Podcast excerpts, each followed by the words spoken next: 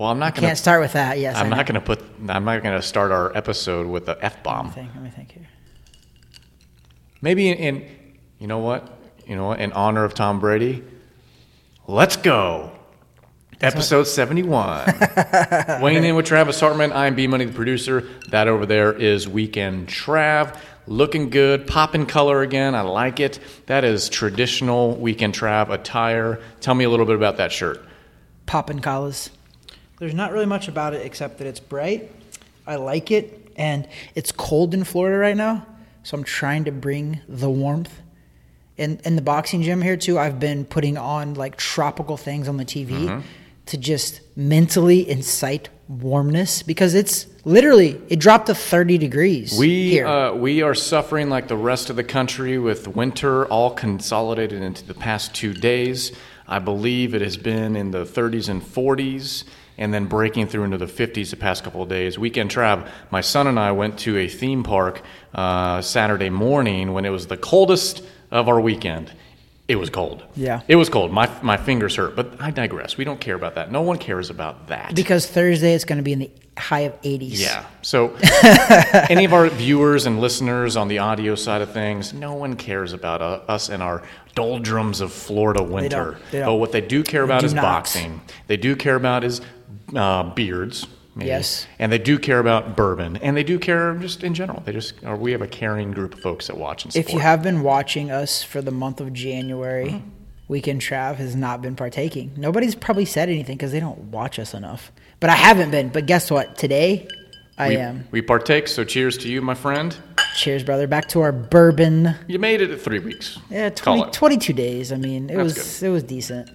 I was trying to do dry January. Didn't work. I don't understand the whole concept of dry January, but, you know, maybe we can get to that later on after we've drank a good amount of this bottle. To be honest, I did not even know that there was such a thing as dry January. I decided to do it on my own token. After a couple of days in, people are like, oh, you're doing dry January. I was like, what is that? Because you go from dry January into effed up February. And so we could really get into it. So Weekend Trav, we're here to all our subscribers. Thank you so much. If you have yet to subscribe, please do so below on YouTube, on Spotify. On iTunes, Amazon, we're all over the place on the audio side. I think we might even have or starting to open up a Rumble account. I don't know. Yes, we are. So, I mean, there's all sorts of stuff going on over here, and we appreciate all the support, the comments, the likes, all that good stuff. So, Weekend Trav, we got a lot of boxing news to cover because we haven't had an episode in the past 2 weeks, and there's a lot that's transpired since then. We want to talk about a couple of fights coming up. Number one, this weekend, we have Keith Thurman taking on Mario Barrios, and then in April, which was just announced this week, Amanda Serrano taking on Katie Taylor. There's some Tyson Fury news,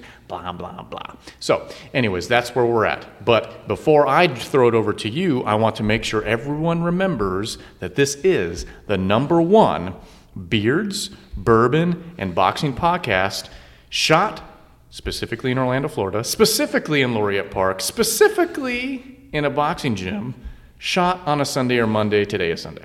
Boom. Number one in the world. Number one in the world, kids. Fantastic niche demographic. Number one in the world, though. That's all that matters. When you drill down to those metrics, number one in the world. Drill deep. So we can real deep. Sorry. So Weekend Trav, we want to talk first and foremost. This weekend on February 5th, we have Keith Thurman taking on Mario Barrios. You alluded to that last time we chatted and sat down together. So let's talk about that fight. Give me your rundown. Give me your thoughts overall on what that really means specifically for Keith Thurman. There's a lot on the line for Keith Thurman because he's coming off a split decision loss to Manny Pacquiao, but he's been dormant for a while. And when you're in the boxing world, literally you become irrelevant when you take so much time off. And that's just the matter. It is what it is. There's so many great boxers out there right now that we don't talk about because they have nothing coming up. They've done nothing lately. Unfortunately, it's the sales world. It's what have you done for me lately? And that's what the consumer wants. Literally, boxing consumers, when we watch boxing, we want to hear about the best in the world on a consistent basis. Right. That's why guys like Canelo Alvarez are great because he's fighting 3, maybe even 4 times in a year, which is unheard of for a guy at his level. But because of that dude is superstardom now. He really is. The guy's a superstar now. And he hasn't always been, but he is now for sure because he fights a lot. So with that being said, Keith Thurman has a lot on the line because he hasn't fought for a while. So, and I was looking at Mario Barrios. I know why they picked him now. So Keith Thurman has to win this fight. He loses this fight, it's the end of the road because of their choice of opponent. Mario Barrios, when he turned pro, he fought at 122 pounds, okay? Most of his career, the highest he's ever fought is 140, okay? The fight with Keith Thurman is at 147. It's a welterweight. So I think Keith Thurman's people specifically picked a smaller guy because I think, honestly, Keith Thurman, friend of mine for sure, but I think he's got some questions to answer with his chin, with a lot of stuff because he's went down. He's been injured, or not injured, but he's been hurt by the Riverside Rocky, I forget, Josecito Lopez, hurt him pretty bad. Manny Pacquiao put him on the canvas in the first or second round of their fight. So I think now that's coming out that I think they're a little, his chin is a little questionable. His heart is there for sure because he gets up and finishes fights. So his heart's there. But when you fight a smaller guy, you better dominate him. And you know who Mario Barrios' last fight was against?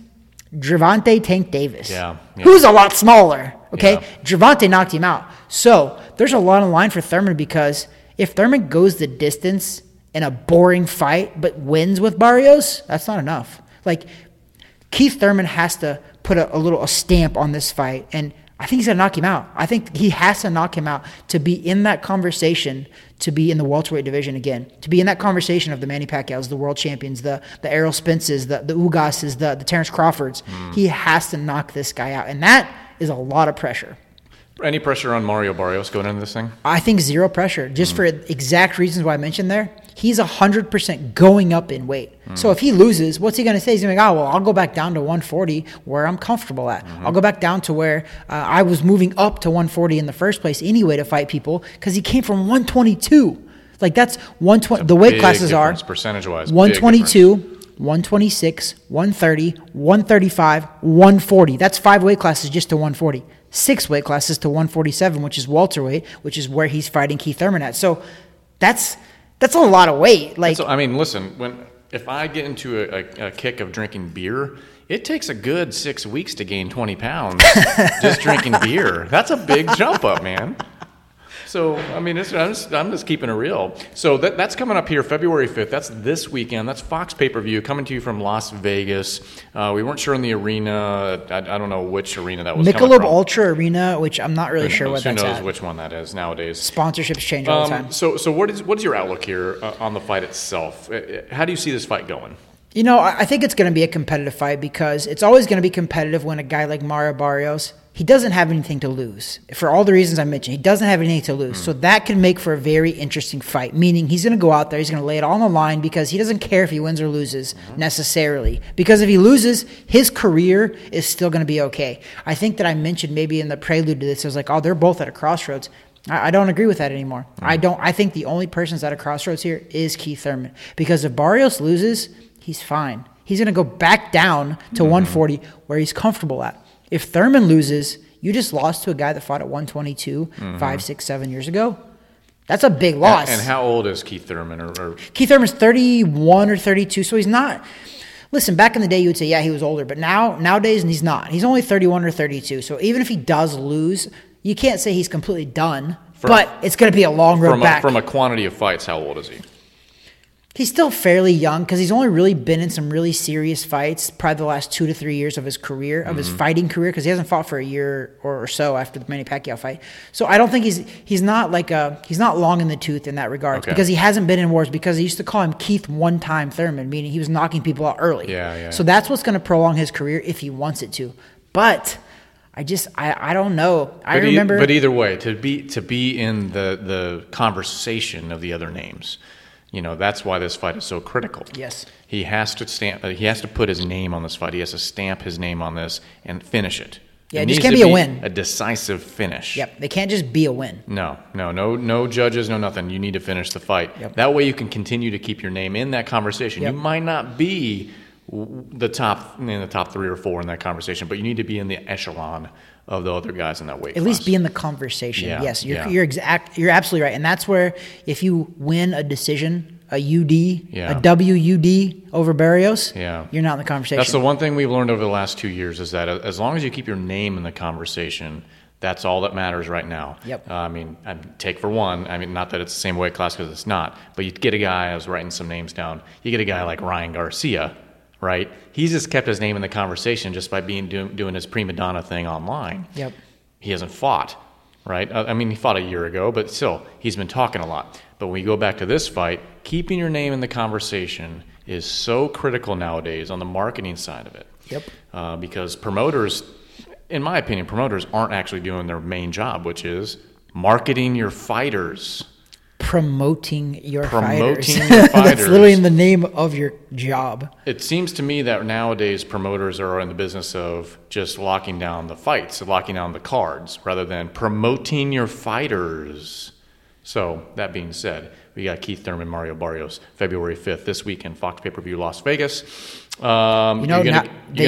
That you mentioned Garcia. Yeah. I'm hearing rumblings that Cam Bosis is now his two options are Lomachenko and Garcia. So that was reported on ESPN Ringside, and Cam Bosis responded to that almost instantaneously. Said that's a lie. Yeah. It's either Haney or it's Lomachenko. Yeah, I don't know, because DAZN Boxing, who promotes some of those guys, they came out and said it, actually. So that's where Garcia did it. I'm not taking this is not from Garcia. So Cam Bosis can say that for sure. He still kind of calls the shots, but you know who calls the shots? His promoter. Correct. That's ultimately. Who. If his promoter says no. Isn't that a sad state of affairs now? And maybe it's always been that way. I guess it's always been that way. Yeah. The fighters don't call their shots. They're still strung along by their promoters. Unless you are Floyd Mayweather, who changed the game in that respect, because he did start calling his own shots. That's true. He left Bob Arum at Top Rank. That's true. Promoted his own self for a while. Even though he was promoting himself, he was still kind of at the hands of other promoters. But he eventually strong-armed everybody and said, hey, you got to listen to me. But he's the one in a billion guy that can do that. Exactly. That's it. He's the exception, not the rule. It's surprising no one else has really done that other than your golden boy. But that was towards the latter part of his career. So yeah, true. But what I will say on the Cam Bosis topic, I'll give him credit, because he's all over social media in a good way. He responds. Yeah. He doesn't leave question marks. He responds. And whether or not that ends up being the result, who knows? But he responds. So when you get the fake news out there, when you get the fake media news out there that they're just trying to get their 10 seconds of fame because they're quote-unquote breaking news and it ends up being false, i.e. Adam Schefter, i.e. Tom Brady, who knows if he's retired. TB12. It's interesting when the fighters come back and say, no. Yeah. We didn't say that. Yeah. Because it's either Haney or Lomachenko. Ryan Garcia is not even in the conversation. And he shouldn't be. And you're 100% correct, because we have a running tally over here that we're going to update today on our Weighing In with Travis Harmon Instagram page. We have a running tally over here. You probably can't see it on our wall here. Though you can see it in the video. But we have to update them. There's currently 379, but we have to add, I think, another 7, maybe I believe. More. So maybe 2 weeks. Oh yeah, maybe more. Yeah. So regardless, it's over a year is that running tally. So we definitely have to update that. But every day he's been running his mouth. We used to and this is what's interesting in our seats, because we can do whatever we want, because first of all, we don't answer to anybody. Secondly, who's listening? I hope you're listening. I hope you're watching. Why not? But we can say whatever we want. We used to actually kind of love Ryan Garcia, especially after that fight when we were there in Texas, January 1st, 2021, and it was great. Luke Campbell was very they had respectful words to speak about Ryan Garcia after the fight when we were hanging out with them, and it's like, after that, what have you done? Man, I'll give you the mental high. I'll give you the mental break. I get that anxiety is a real thing. Men's health is a real thing. I'm an advocate of that. But then where I lost respect for him was in the middle of his mental break. He gets on Twitter and starts running his mouth. Start lashing out, yep. Against guys fighting each other when he's sitting on the sidelines because he has anxiety. Yeah, it didn't look good. It wasn't a good look. Because it didn't look true. And it's actually very disrespectful to those that actually suffer with that stuff. That's the biggest problem, I think, because you're right. And now he's male modeling himself with some sort of a face soap or something. Yep. I ain't using that guy's soap. Listen, the dude's a good-looking guy. He is. But you got to fight, because you know why you're getting all those endorsements is because you're an undefeated boxer. You don't fight anymore, you're going to lose a lot of that. He doesn't realize it. I hope he does, because he's going to lose a lot of those sponsorships. He might be a good-looking dude, but it's not a good look. There's a difference. So I don't want to spend a lot of time on that clown. And yeah, I called him a clown. He is. It's fair. So I was a clown at that age too. So Keith Thurman, do we want to do? Are you going to do a separate prediction video, or you just want to throw it out? You want to throw your nuts on the table right now? Who do you think is going to win? That's what it sounds like. I think that, no disrespect, but we'll just keep it on here. I don't need a separate video for him. Fine. I'm going to go with a Keith Thurman, and I'm going to try. And this is where my friendship with him is probably going to come in play. Is I think he's going to stop this guy. I think he's going to stop him a little later than most think. Because I think a lot of people are like, oh, he's going to knock him out in under 5 rounds. I'm going like 7. I'm going 7. Was that what you're thinking? That was the number in my head. 7. So we're going 7 because it's lucky number 7. So okay. I'm hoping for him because he needs that. If this goes 10, 11, 12 rounds and he just looks boring and honestly, Barrios can come in here and make this a stinker and like hold him. So Barrios is a veteran. Barrios knows how to survive if he needs to. So if Barrios comes in here not trying to win, he can make an ugly, boring fight, which would look terrible for Keith Thurman. Have you looked at the odds on that? I haven't looked at them yet. I have not looked at them. It's got to be massively in favor of Keith Thurman. It's got to be. Maybe I'll do a prediction video on that. We'll see. Once we look the odds up, if it's something crazy, and it might be worth it. We never advocate. I won't say never, but we don't advocate gambling necessarily. We give our thoughts. We don't advocate irresponsible gambling. No irresponsibility. Sure. So the NFL even has commercials now, which is so funny nowadays. That's the way our world will work. And you have former coach Steve Mariucci. Yeah, I saw it too. And he puts the 3 rules on: know your limits, and then I lose track. I saw it. Because, the gambling apps are addictive. They throw out that free play money. Yeah, they throw out those blackjack things. You start winning the blackjack, and then all of a sudden, boom, you lose. Yeah, don't gamble. Anyways, so that's Keith Thurman, Mario Barrios. We got Keith Thurman, maybe round 7, round 8, somewhere around there. Sounds pretty good. And I'm saying that prediction for multiple reasons. One is because I think that's going to happen, but also that needs to happen for his career. It needs to happen. For his career, that needs to happen, bro. So that is February 5th, Las Vegas, Fox pay-per-view, and that's this weekend. Next, let's shift gears. Let's shift gears to the ladies. We are big advocates of women's boxing. Look through our catalog of episodes, which you can if you're on YouTube, if you're anywhere, and go back to the early days. And we've talked about women's boxing on and off, depending on what's been out there for us. Usually it's centered around Michaela Mayer because that's kind of one of the main names, or Clarissa Shields.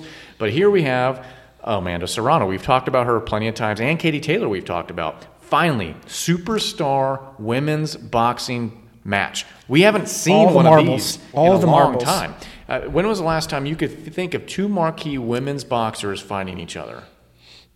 Honestly, it's happened once, but it was Layla Ali and Christy Martin. But Christy Martin was later in her career, and she also went up in weight. So that's what I was going to say. That's the last big one that I can remember. This one's different because Katie Taylor's at pretty much the height right now of her career, and Amanda Serrano's coming up. But very explosive, very dangerous. Yep. This is a good fight, folks. And we've talked about women's boxing here on the show many a times. This is Madison Square Garden, headlining Madison Square Garden. How many of you out there listening can say you've done that? No one. Well, hopefully, there is somebody out there that can say that. I've never headlined it, but I fought it Madison. Okay, so but Amanda Serrano her nickname is the Real Deal. This is the real deal. Like, she's headlining a Madison Square Garden, which I can only dream of at this point. Yeah, so that's April 30th on DAZN.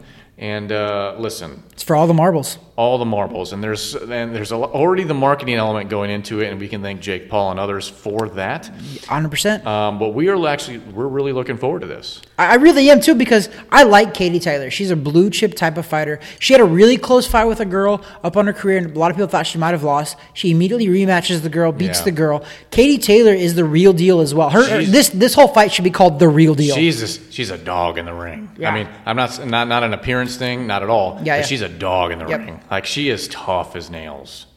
Tough as nails. If you have not yet done it, look up video. Just look up video of both of these women. She's 20. Katie Taylor is 20-0. Amanda Serrano is 42-1. So this is a blockbuster fight. And honestly, I don't want to call the men out because we do have a lot of great men's fights, and we've had a lot of great men's fights. But men, look what's going on right now. These two are not trying to protect their record. They're trying to fight their butts off to capture the audience, the women's audience. They're trying to solidify women's boxing is important. When's the last time a women's boxing match headlined at Madison Square Garden. That's a better one. I don't know where the Christy Martin Ali fight was at. It'd have been awesome if it was Madison Square Garden, but this is a huge fight. Yeah. Yeah, this is a huge fight. And so we're not going to spend a ton of time on it just because it's still down the road a bit, but it's interesting. There's already some drama swirling around it, not with the two ladies fighting, to the two women fighting. Sorry, I don't want to sound misogynist, because there's somebody else in the boxing realm that is being accused of being a misogynist. Not only has he been accused this month, he's not having a good month, been accused of being maybe a racist, which we don't agree with, but poor Bob Arum maybe has some racist tendencies, who knows, but now also a misogynist, as Jake Paul has called out famed promoter Bob Arum, because Michaela Mayer comes out and says, you know what, she has a list. She wants to become undisputed in her weight class, but then move to the next weight class, or this weight class, and fight one of these ladies. She needs to. Jake Paul's response to that was, good luck, because number one, your promoter ain't going to have that, and he doesn't even do a good job promoting you. So why do you think that's going to even be number 5 on his list of things to do? It's not. Like, I think easily we could probably say for the month of January, the person that has had the worst month in January has got to be Bob Arum. He's had the worst month of January. In the boxing world, he's had the worst month because Terrence Crawford is also suing him for 6 different counts. One of the counts is for racial bias, but that's not the main focus of the lawsuit. Right. I was guilty of clickbait that as well. Yep. That is not even the main focus of it. There's 5 other counts. Racial bias was just mentioned as one count, so that's not even the major part of it. But now Jake Paul, who's got a massive following, is tacking onto that, you're a misogynist. So Bob Arum's not having a good month. And you know what? Now that we've brought up Jake Paul, I got to jump in because this kid is using his platform. Well, before you do, let's finish up the topic about Bob Arum potentially being misogynistic. And he had a response to that, and it really has to do with follow the money. It's just the money's not there. Here's my response to that. You might be right, Bob Arum and everyone else that says that. There's a reason also why the money's not there.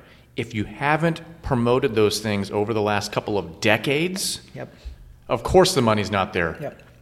Yep. I'll give the UFC credit where the credit's due. They jumped in on women's fighting where it made sense to. Mm-hmm. They obviously jumped on coattails of different fighters, but they've promoted the hell out of it, and now there's several weight classes and several women involved. They're not all good matches, but they're getting a lot better because they've poured the money in. Yep. They've headlined pay-per-views already. Yeah. Okay. I mean, Ronda Rousey was a blockbuster. Let's take fake fighting. Years ago. Fake fighting. Pro wrestling has done this. Yep. So why is boxing so late to the game in doing this? Don't tell me it's because it's a lack of talent. Sure, that's out there. But if you're not promoting it on your side as the main marketer, the talent pool is not going to build up as quickly as it needs to be. Yeah. I think that squarely falls not on the people buying pay-per-views, but the people selling the pay-per-views, marketing them. So it's Bob Arum and all those kind of lackeys. It's your fault why women's boxing is so behind the times compared to UFC, compared to pro wrestling, compared to all this stuff. It is their fault. You're partially right. I think that here's the fact. Is the money there right now? No. But the money's not there until it's there. That makes sense. It's called lead loss. Put it out there. It's called lead loss. You might not make a ton of money on these things initially, but you got to pour the money in early because at some point it could explode. You need the talent pool, but if they're not giving a reason for the talent pool to increase, why bother? Michaela Mayer has even come out and said, "I'm not going to fight for. I'm not going to do 3-minute rounds. Why would I bother? I'm not getting paid to do 3-minute rounds." The talent pool's not there. Yeah, I mean, there's a lot to be said about a lot of that stuff because obviously Michaela Mayer's very talented as well. I've watched her fights, and Michaela Mayer's boxing matches, she leaves a lot to be desired. Yes, you're right. For sure. You're right. So there's that. However, I'm not saying she doesn't deserve to be promoted, though. She does, for sure. Let's put her in a blockbuster fight, and then we'll go from there. Mm-hmm. But until you 100% nail it down and start putting women in the forefront for multiple different fights, which is what Katie Taylor and Amanda Serrano are doing right now, and props to Matchroom Boxing, which is Eddie Hearn, props to Jake Paul. Mm-hmm. Amanda Serrano was the first one who comes out and says, she's like, before Jake Paul, I was making $40,000 a fight. She's both fights under Jake Paul, she made $500,000 each. That's great. Okay, so anybody that, listen, you don't have to like Jake Paul, period. I am asking people for certain issues Is Jake Paul wrong here by 100% giving Amanda Serrano a platform? And I guarantee you can't answer that he's wrong there, because he's not. He's right. Another topic that I can shift a little bit from the women's, because Katie Taylor and Amanda Serrano, amazing. It's for the WBC, the WBA, the WBF, and the IB, or the WBO world title. 4 titles, which all the major titles. Yep. Huge. Jake Paul deserves some credit for that, because he signed Amanda Serrano to his promotion company, right? Jake Paul's also now advocating for UFC fighters. He's a boxer, but he's actually, look what he's doing. He's actually advocating for Dana White to pay the fighters more money. Listen. How is that wrong? Listen. That's what I don't get. They've called this stuff prize fighting since the beginning of time for a reason. 100%. You need to pay the guys and gals for putting their bodies, their livelihood, their future on the line. UFC, obviously, they do not. They've had a lot of issues going on. They're heavyweight champ. There's issues with that. He has knee surgery right now, so it's going to be buried for a little while. The pay rate is not what it should be. You have fighters. Mike Perry, friends of ours. You see him. Friends of the show. What's up, Mike? He came out recently and said, for the most part, I'm summing it up, that, you know, they're not paying. Bare knuckle is paying. And here it is. Why wouldn't I not train? Why wouldn't I go training boxing more rather than, you know, the MMA side of the UFC? Now, I'm that's kind of paraphrasing a lot, so I don't want to say that that's a quote. It's not. It wasn't a direct quote. But for the most part, he ain't wrong. He's not wrong. Follow the money. You're putting your head on the line. You're putting your body on the line, and you're going to let a guy like Bob Arum and others become super, super wealthy off of you? That's not how it works. Listen, there's a reason why I had a major beef with Dana White a long time ago, because I'm a boxer, I'm a fighter, I stand up for fighters, because I know for a fact that we put our lives on the line every single time we step in the ring, so we want to get paid as much as we can, because we don't know that we're going to get paid anymore, because we could get injured any day. In boxing, unlike any other professional sports, like not any other, but most of the major ones like basketball and football, there's what you call guaranteed contracts. Right. What people don't realize about boxing is there's no guaranteed contract. Right. If we don't compete, we don't get paid. Right. Plain and simple. So when a guy wants more money to make a fight happen, I'm okay with it, because I know what he's doing. He's like, you know what? I'm prolonging my life. I'm prolonging my money-making life, because I can't fight forever. So I understand that. But so Google this, because people can fact check me. But my original beef with Dana White was like 10 years ago, maybe a little bit less, but him and Tito Ortiz. Google this. Tito Ortiz got a back injury, and he submitted it to the UFC, because they do pay for a lot of that stuff. Like, I'm sure they're paying for the heavyweight champion of the world. Or fighters under contract. I'm sure they're paying for his knee surgery or whatever's going on, the heavyweight champion of the world for UFC. If you're under contract, they will. So Tito Ortiz was under contract. He submitted it to Dana White for a back surgery, and Dana White declined it and said that was not from the UFC. You did not get that injury from boxing or from UFC or from MMA. But my whole thought process was Tito Ortiz was the face of UFC when it was coming up, right? Yep. He was 100%. One of them, he was on the cover of, I think, the UFC game, right? Well, Dana White declined that. I think it was like a $7,500 surgery, right? And he declined it. So immediately the fighter in me came out, and I go, I don't like Dana White anymore. Mm-hmm. I don't like him. Mm-hmm. Him and Tito have had beef for a while. If you go look at it, they've had beef. Even when he was signed with them, they've had beef. It's fair. Whatever their beef was, I don't know for sure. Only those two know it. But what I do know is that happened, and I looked at Dana White. In my mind, I'm thinking, your stock alone right now in the UFC is worth, like, I think it's something like $500 million what his stock is worth. Plus he makes money yearly because he's a majority owner and he's the president and face of it, right? So I'm like, even if Tito Ortiz didn't get that injury from the UFC, it's $7,500. That's a drop in the can to you. Mm-hmm. That is literally like me going out and buying a Coke. It is, literally. Yeah. Pay it. That's been my whole thing with Dana White from a long time ago. It was a long time ago, but it was a decision made because it wanted to shut the door on the future, on what we're seeing now, which is really restricting pay, restricting benefit. There's no, like, real benefits. I mean, yes, if you're under contract, you get some of the healthcare shit taken care of. Oops. But other than that, there's nothing. Same thing with boxing, though. It's like the promoters are smart.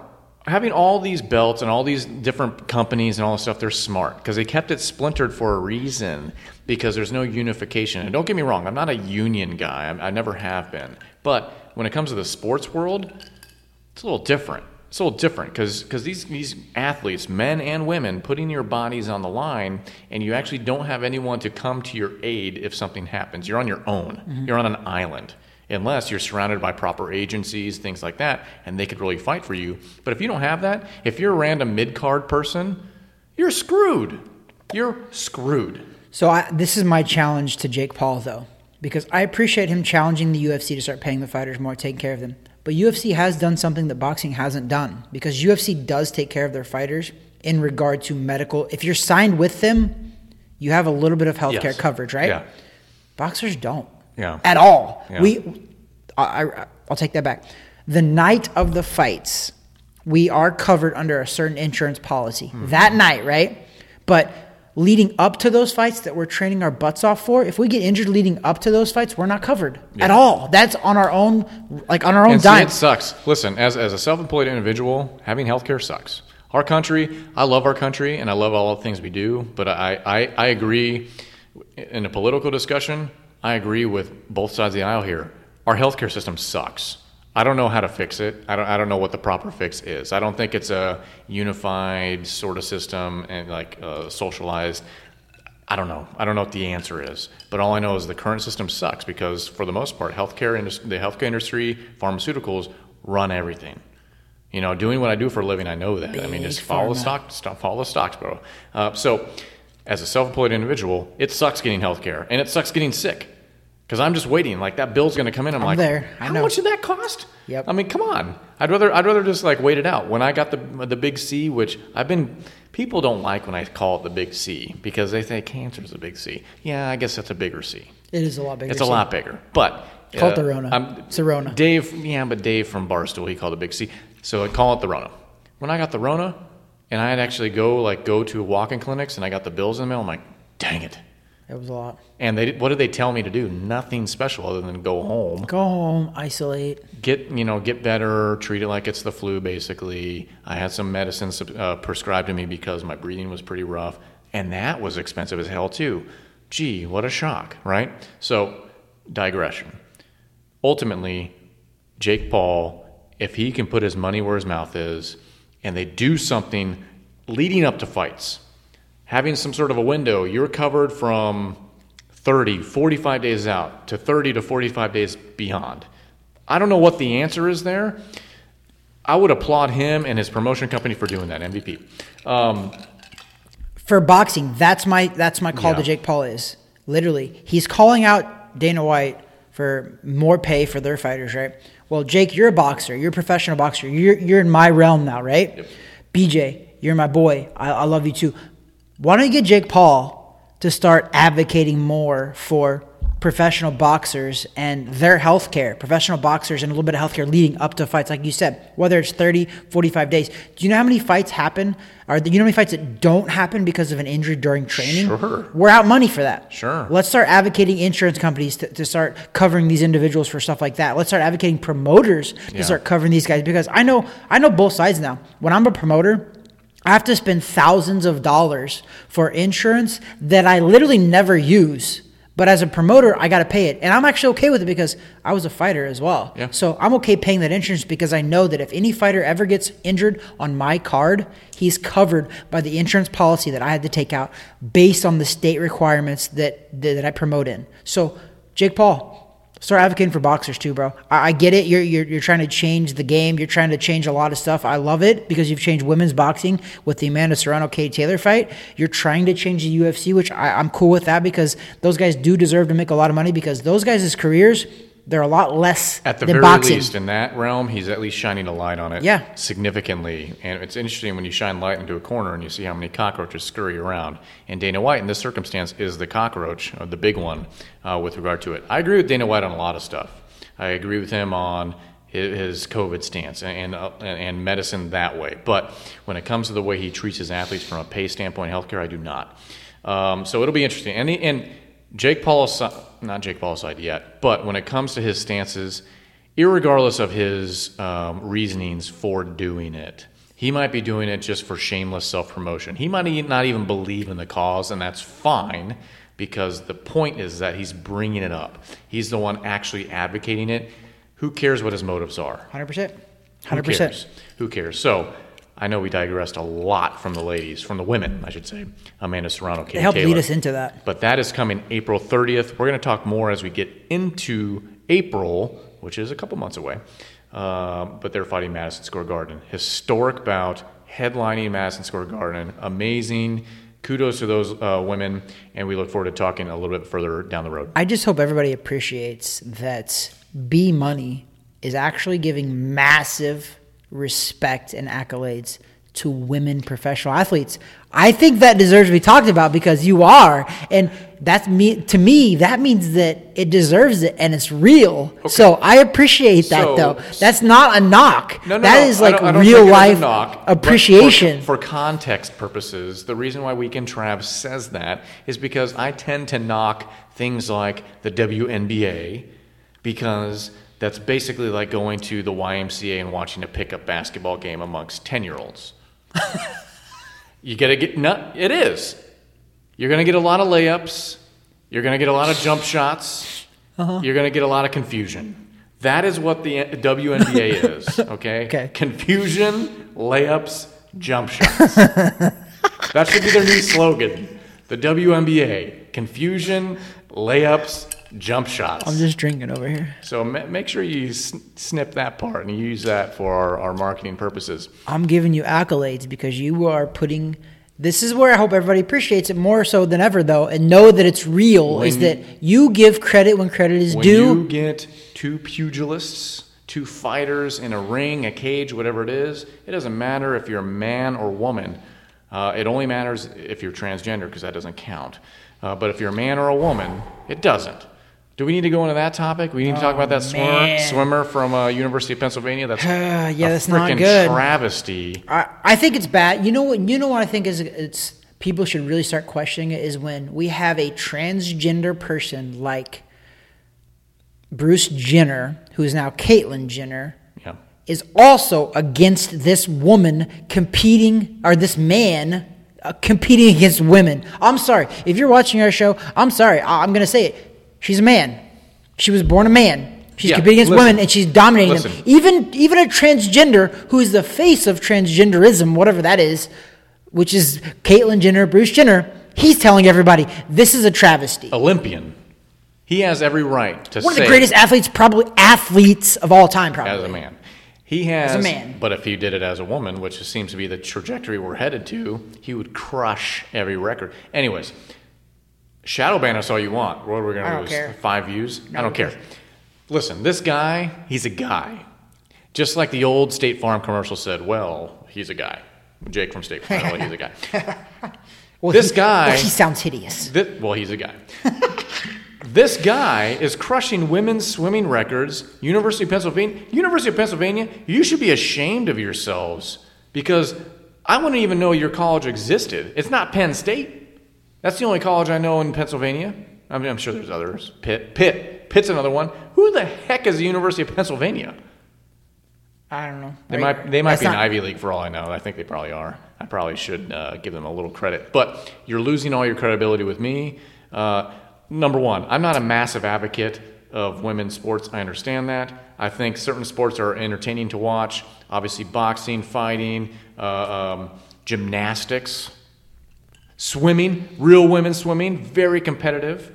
I like it when it's like people going against each other, men going against men, women going against women, not damn transgenders going against women. Listen, that's the thing. If you actually support women's equal rights, then you are not a then you should not be supporting.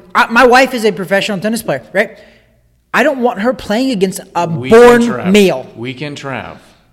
The feminists, it's crickets. Yeah. Crickets, because they don't know who to argue for.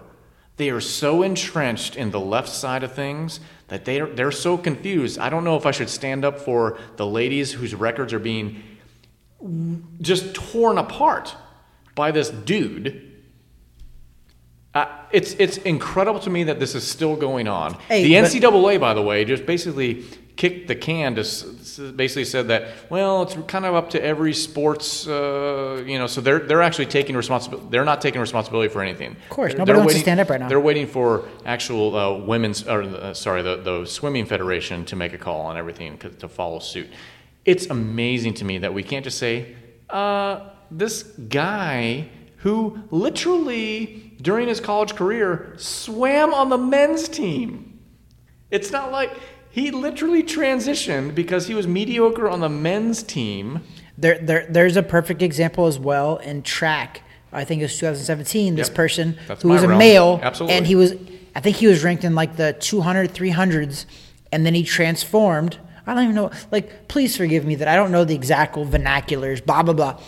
But he transitioned. No offense to the Transformers. He transitioned to a female, and then guess what happened? He was number one in the nation. Okay, so listen, it's pure against females. It's pure A&P, anatomy and physiology. There we go, A&P. Trust the science. Trust the science, but only when it agrees with your political realm. Listen, it's physiology. When you get to the cream of the crop, athlete-wise, men are just going to be better athletes in the sport than the women are. That's not me being a misogynist. It's genetically. I'm not being sexist. This is genetics. Yeah, it is. And so, once again, I'm an advocate of boxing, the fighting sports, softball. But are you an advocate of Katie Taylor fighting Gervonta Davis? No. There you go. What's the difference? That's Gervonta Davis. That's so silly. Put Gervonta Davis in there with Clarissa Shields, two different weights. He's going to tear her apart. Probably. Yeah. It doesn't matter who it is. It's just A&P, anatomy and physiology. It's not me being sexist. It's not being a right-wing lunatic. It's just me saying that's the pure science of it. It's not fair. We've gone through decades of Title IX and all this stuff and trying to get women's sports up to where it probably should be. It goes back to my original argument about Bob Arum and the others. You're not promoting and marketing properly. That's why there's such a divide between money and all sorts of stuff. You're getting the same thing here. This is setting women's sports behind. By letting dudes go into women's sports, I can't even think about those words coming out of my mouth. We're letting dudes into women's sports. Let's talk about this, right? Okay. I'm a girl dad. So are you. So am I. Can you imagine if your little girl had to go up against a born male, how would you feel? I have two aspects of this because, one, my wife is a tennis player where she makes a living doing that. Yeah. Now I have a little girl. I would not accept that. And here's the deal. A lot of people always like to point out the problem, right? Okay, we've pointed the problem out. That's a problem in our opinion. That's a problem, right? Mm-hmm. I'm going to point out the solution. Here's a solution. If you want to be a transgender, that's your personal choice. You chose to do that. In my opinion, right? It's weird, but it's your prerogative. Now let's have a transgender league, okay? Bingo, if you have a transgender league, compete against each other. That's fair. Yes. Okay, whatever science there is, because here's the deal. I've had this discussion with people, and I always like to hear the other side of the stories. Sure. Probably too much. I actually talk to the other side of political spectrum and things like this as well. Well, I was on a conference call because of a friend who's a teacher back in Missouri that I met. She's in California now. She's like, Travis, you got to hear this. It's a transgender, literally is like you could call in and listen in, right? And I listened in the whole time because I was trying to hear both sides of the story. And I asked the question, right? Never once was answered. I was like, okay, you're telling me that a born male can compete against a female in professional tennis? That was my question, was that. I was like, and you're telling me that born male doesn't have an advantage over that tennis player who is a born female. Right. They literally skipped over me, but I still stayed in the conversation and listened, and I never got an answer. So, but I've been educating myself. When you're a transgender, you have this thing, it's called hormone blockers. They start blocking certain hormones, sure, and you start getting no testosterone gets sure blocked, blah, blah, blah, sure, all that stuff. I don't mean to blah, blah, blah, like it's not a big deal. It is. But they're saying that they block the testosterone, right? But even if you ask Bruce Jenner, and he says it, he goes, I've had all my testosterone blocked, I've had all that blocked, blah, blah, blah. But yet, if you put me against a female, I would beat her. Absolutely. Because his whole life, he's been a male. We can tramp. You don't just lose all that strength and all that just because your testosterone's blocked now. We can tramp. There's been a few MMA fights between transgender and traditional women. I hate saying that they're traditional. They're just women. They're women, yep. We have yet to hear of a result where a traditional woman beat a transgender. If that ever happened, that would be headline news. But we have heard... She was seriously hurt, I remember. Are women being seriously maimed and hurt in these cages or whatever the ring was in those situations? That is not right. It is not right. I agree with you. You want all these weirdos to fight each other and to compete each other in a transgender league? Go for it. Go against each other. That's my thing too. And I asked that question on the thing too. I was like, what's wrong with that? Yeah. What's wrong with having a separate league? Like, well, that somebody else must have asked that question because they kind of addressed it. They're like, well, we don't want to single out people, and we don't want to make them feel like they're different. They already are. You are different, and I'm sorry. The dudes are running with wieners. Unless they chop them off and, plug them in, or I don't know how they do it. That's also a thing going on with this swimmer is they're saying there's some girls that are in the locker rooms that are very, very, very, very, because that person. You would think he's at a disadvantage because he has a rudder. Flying out, and they say that person doesn't cover that up, and they're actually very... I'm saying that you would think that he's at a disadvantage because he's swimming with a rudder in the water. I think that slows you down, doesn't it? I don't know. I'm not a swimming expert. He doesn't cut through the water as well. I'm not a swimming expert, so I couldn't tell you that one. Me either. But ultimately, this discussion was brought about because of my disdain for the WNBA. How do you think they would feel if a bench warmer in the NBA became a woman somehow, transgendered himself, and then became the all-star of the WNBA? This has brought up a good point. I'm actually thinking, when is that going to happen? My career as a professional boxer is almost to an end. Become a woman.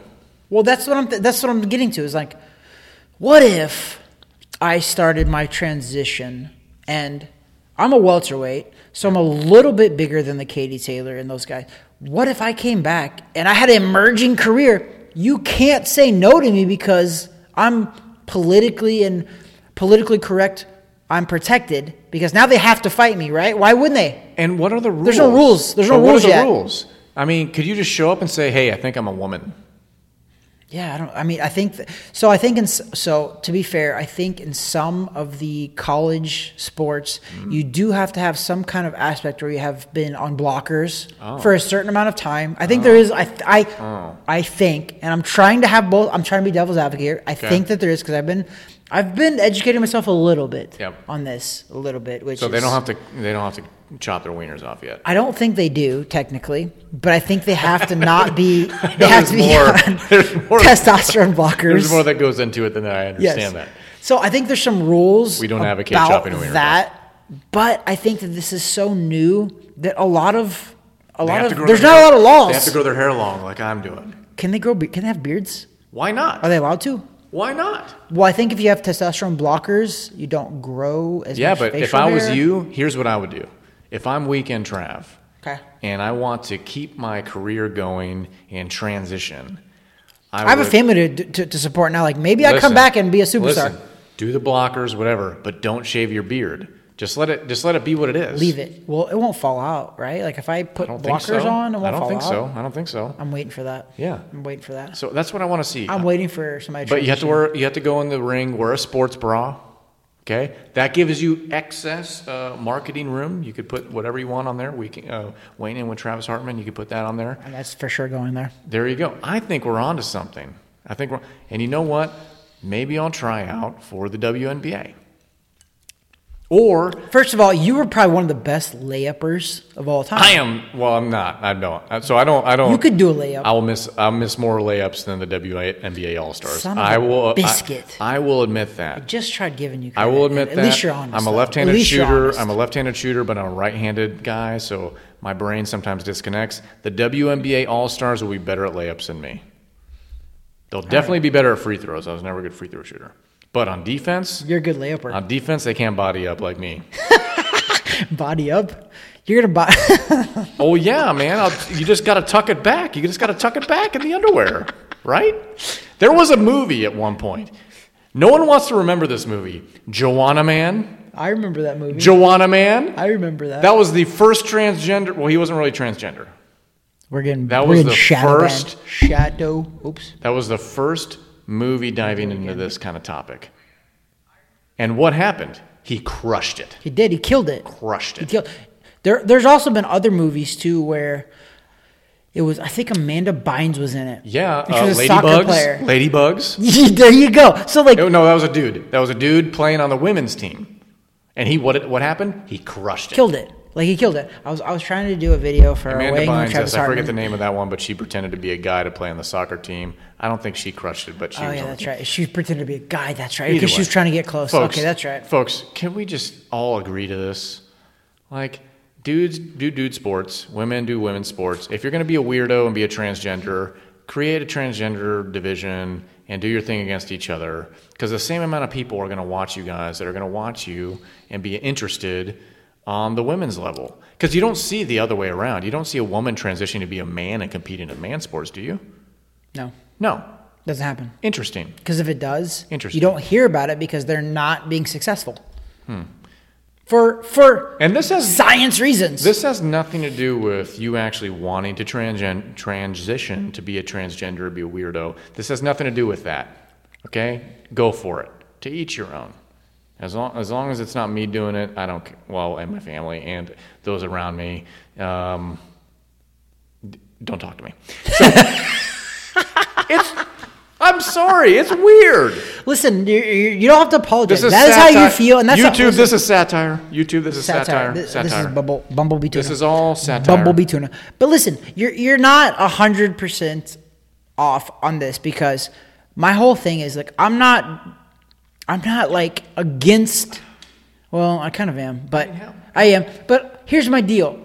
How can you say no to when I say, okay, you want to do that, you want to choose to defy God because you were born a male. If you want to choose to defy what God made you be born with, then compete against other people that choose that too, because it seems to be popular now. I don't think it is. I think we're only seeing like... I don't think it's very popular among the majority. It's a minority for sure. But what is wrong with competing against your own? That's it. Listen, you want to come at me with whatever, call me any name you want to, but what I'm trying to say is compete against your own, because you clearly have an advantage. Why the hell does nobody see that a born man is now a woman and is number one in women's swimming? Listen, well, I don't know if he's number one or not, but... He's winning a lot. We can trav. They do see it. They do. They're just afraid to talk about it, probably, right? They don't want to speak out against that because it goes against the political division that we have in this country. Which is probably why I think we're going to have a Rumble account. I think so. Listen. Sorry, YouTube. I just don't know. We still love you a little bit. Like, come on, help us out. It's like we're all taking crazy pills. All right? It's a Zoolander reference. We're taking crazy pills, folks. This whole argument with a guy, he's a guy. The guy from the University of Penn, it's stupid. Yet no one is actually in the normal media saying how stupid it is. It's stupid. Some women are coming forward and saying this is retarded. Sorry, that's a bad word, right? Well, anyways, where did we even get to this topic? We were talking about Katie women's Taylor, boxing. We were talking Taylor, about my Serrano. Disdain for the WNBA. And I was actually giving you credit for that. Well, because see, that's where I think your opinion matters more. You will never get credit until it's marketed and promoted appropriately and filling stands up, and you get a good talent pool coming in. Then that's different. Then it becomes a full actual sport, and I will eat crow and I will say, yes, I was wrong about the WNBA. But at that point, I'm going to be an 85-year-old man. God bless you for that's like over long. Half my double my lifespan. That's a full life. Yeah. So I probably will never see it that's in my day. That's a Bob Arum life. Maybe my great grandchildren will one day say the WNBA is an excellent sport league. Maybe if they start letting transgenders. Oh, then I'm watching. And they start jamming it out. Dunking. You're dunking on Candace Parker. Listen, and she doesn't play anymore. I love when the lower level guys get some court time. So if they transgender and they're out there balling and they're dunking and they're all stars, I'm going to watch WNBA then. Fair. There we go. Listen, a man is allowed to have his own opinion. We should listen, because I listen to a lot of opinions. I support the feminine side of folks. I'm drinking a Bud Light Seltzer as well as our bourbon. Speaking of all that, we haven't talked about our bourbon, and I chose this bourbon for a reason, by the way. Okay. Do you know why I chose this? Because the name of this bourbon is A Brother's Bond. Okay. And I don't think that brothers always have to be blood. And this is no disrespect to my brothers. I have three other brothers. Mm-hmm. I love my brothers. Mm-hmm. And people know I do. I love my brothers. I know one of them. But be my you actually do. You haven't met my other two. No. But my other three. You've met one, but you haven't met the other two.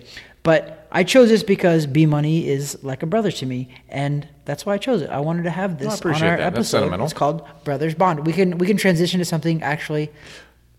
Transition's the word. That's the word of tonight. I didn't even mean to do that. That was actually on accident. We've transitioned from being shadow banned to talking about bourbon. Brothers Bond. We're talking about bourbon because we are the #1 boxing, beard, and bourbon podcast in Orlando, Florida, in a boxing gym, specifically on a Sunday, sometimes on a Monday, sometimes on a Tuesday, sometimes we don't even know, sometimes we just drink because we drink, and sometimes I smoke a cigar. Sometimes I have a cigar on the episode, sometimes I don't, but sometimes we put ice in our bourbon. Sometimes we don't because we do it neat, but you know what? Regardless, we drink bourbon. We do. And I do like this one. It has a good kind of a vanilla taste. It's not bad, right? I don't know if you're getting that. But I am. So let me read it a little bit because we set up, folks. We do pre-production, but we're setting up. Oh, yeah, no, I get vanilla. Yeah. So it's very good. I get a little smoky vanilla, though. Where did you get that from? Where did you get this? That was ABC. Oh, really? That was a proud ABC buy.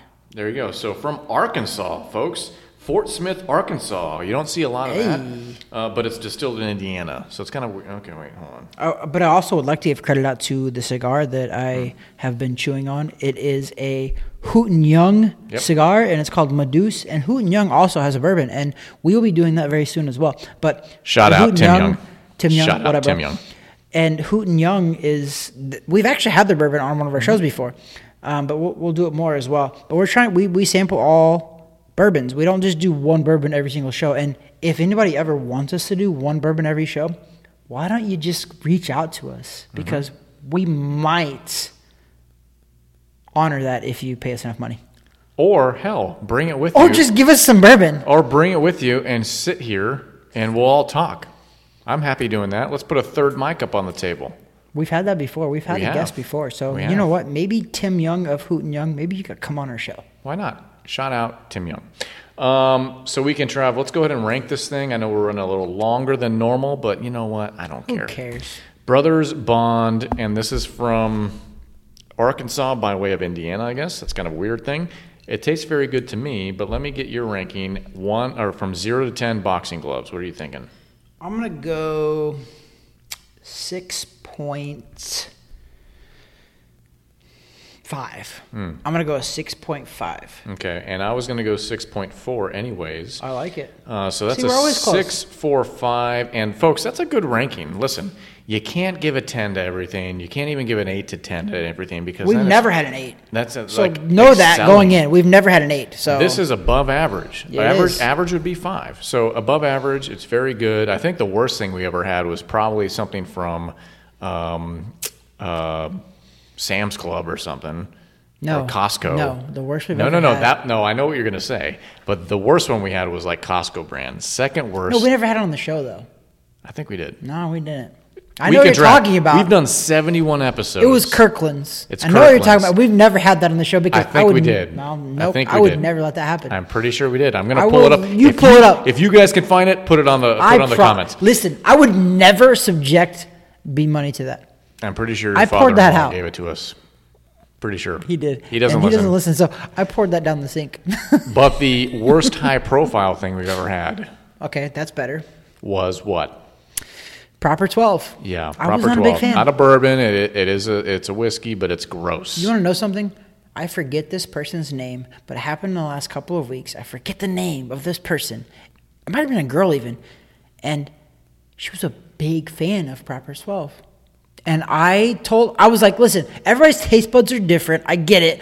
But Proper 12, by far, nasty. Was one of the worst bourbons we've had on the show. It wasn't a bourbon. Bourbon's just whiskey. It's a whiskey. It was a whiskey. It's really a scotch. So listen. It was one of the worst we've had. I've had plenty of scotches along my day. We don't do scotch here, really.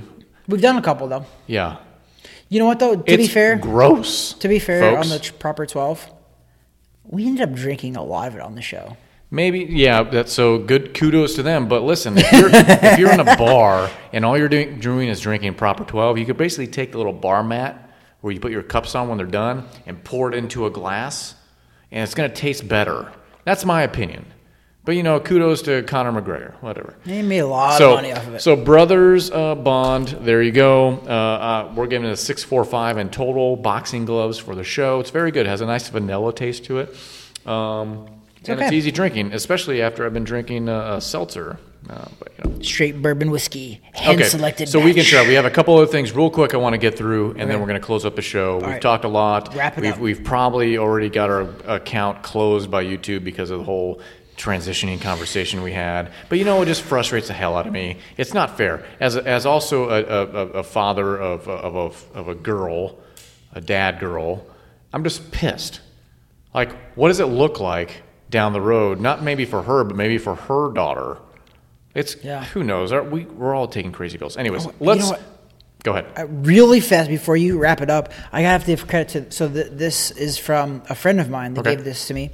Madison Keys gave it to me. And Madison Keys actually just made the semifinals. Yes, she did. Of the Australian Open. Yes, she did. We gave her a little welcoming home party yesterday because she just got back on Saturday from the Australian Open. So I got to give major kudos to Madison, who's back on the major scene. Maddie, thank you for the hat. Also, congratulations. Like, semifinals is amazing. That's she lost to the girl who won it all. Yeah. Ash Barty won it all. Yeah. So congrats, Maddie. We love you, and thanks for the hat, because I do wear it. I wore it today, actually. We went to lunch with my wife, and I wore it. But thank you, and congrats again. Week and Trav's lunch prolonged for a few hours, so I'm glad we're able to film this. So let's do a couple quick things here, because I don't want to let another week roll by where we haven't filmed since 2 weeks ago, where we miss out on the new things we've been trying to implement over the past few months. Oh, yeah. I guess it's not new anymore, but we're going to start, number one, with the Beardsman of the week. I got to get the right sound effect. So, right, so on the edit, Weekend Trav, I'll just be transparent with everybody. On the edit, I couldn't find the typical thing we did on the last one we did. Oh, it didn't happen. So I need to figure it out. Anyways, this week's. Whatever you do, producer, is amazing, so it's good. Well, whatever you transition to, I appreciate. Listen, the transition from film to audio and putting it all together, it's a magic of transition. So this week's Beardsman of the Week actually is from the football realm, the NFL realm. The playoffs are going right now. It's fair. It's the championship rounds right now. Congratulations to the Cincinnati Bengals, who took down the Chiefs earlier today. Right now I'm watching my home state. The 49ers beating right now the Rams 10-7 in the third quarter. We'll see how that game finishes out. But I'm not going to talk about that game. I'm going to talk about the Cincinnati Bengals taking on the Chiefs, beating them, going to the Super Bowl for the third time. Beardsman of the Week. In the history of their franchise. There you go. Beardsman of the Week goes to Von Bell. And the reason why we chose Von Bell, Weekend Trav, actually you chose him, was because he had a huge interception in overtime. Okay? Intercepted Patrick Mahomes. Patrick Mahomes from the second half through overtime, just not a good game for him. Patrick Mahomes, I believe, up to that point had thrown 26 touchdowns and only one interception, and now he's got so 3 now. So 26 to I think he had 29 to 3 now. But anyway, he doesn't throw interceptions in the playoffs, and he threw one in the overtime. And to be fair, it's not like he threw it straight to Von Bell. The ball was punched. Well, he was throwing it to Tyreek Hill. Yep. The ball was kind of popped out of the hands, and the other dude was just there. Von Bell was just there, and he collected it. So, and to be fair, it was far down the field. It was third down. If that would have been incomplete, the Chiefs would have punted probably to that exact same spot. Yeah. To be fair, they would have probably. But that was a big – It was momentum, though, it had gone back and forth Mighty in the whole second half. So good job, Von Bell. He has a beard. We put it up on the screen here. But the main reason why he's on here for Beardsman of the Week is because he made a huge play. It was in the playoffs, and that's a big deal. But let's go to another huge play, and that's going to be this week's Money Shot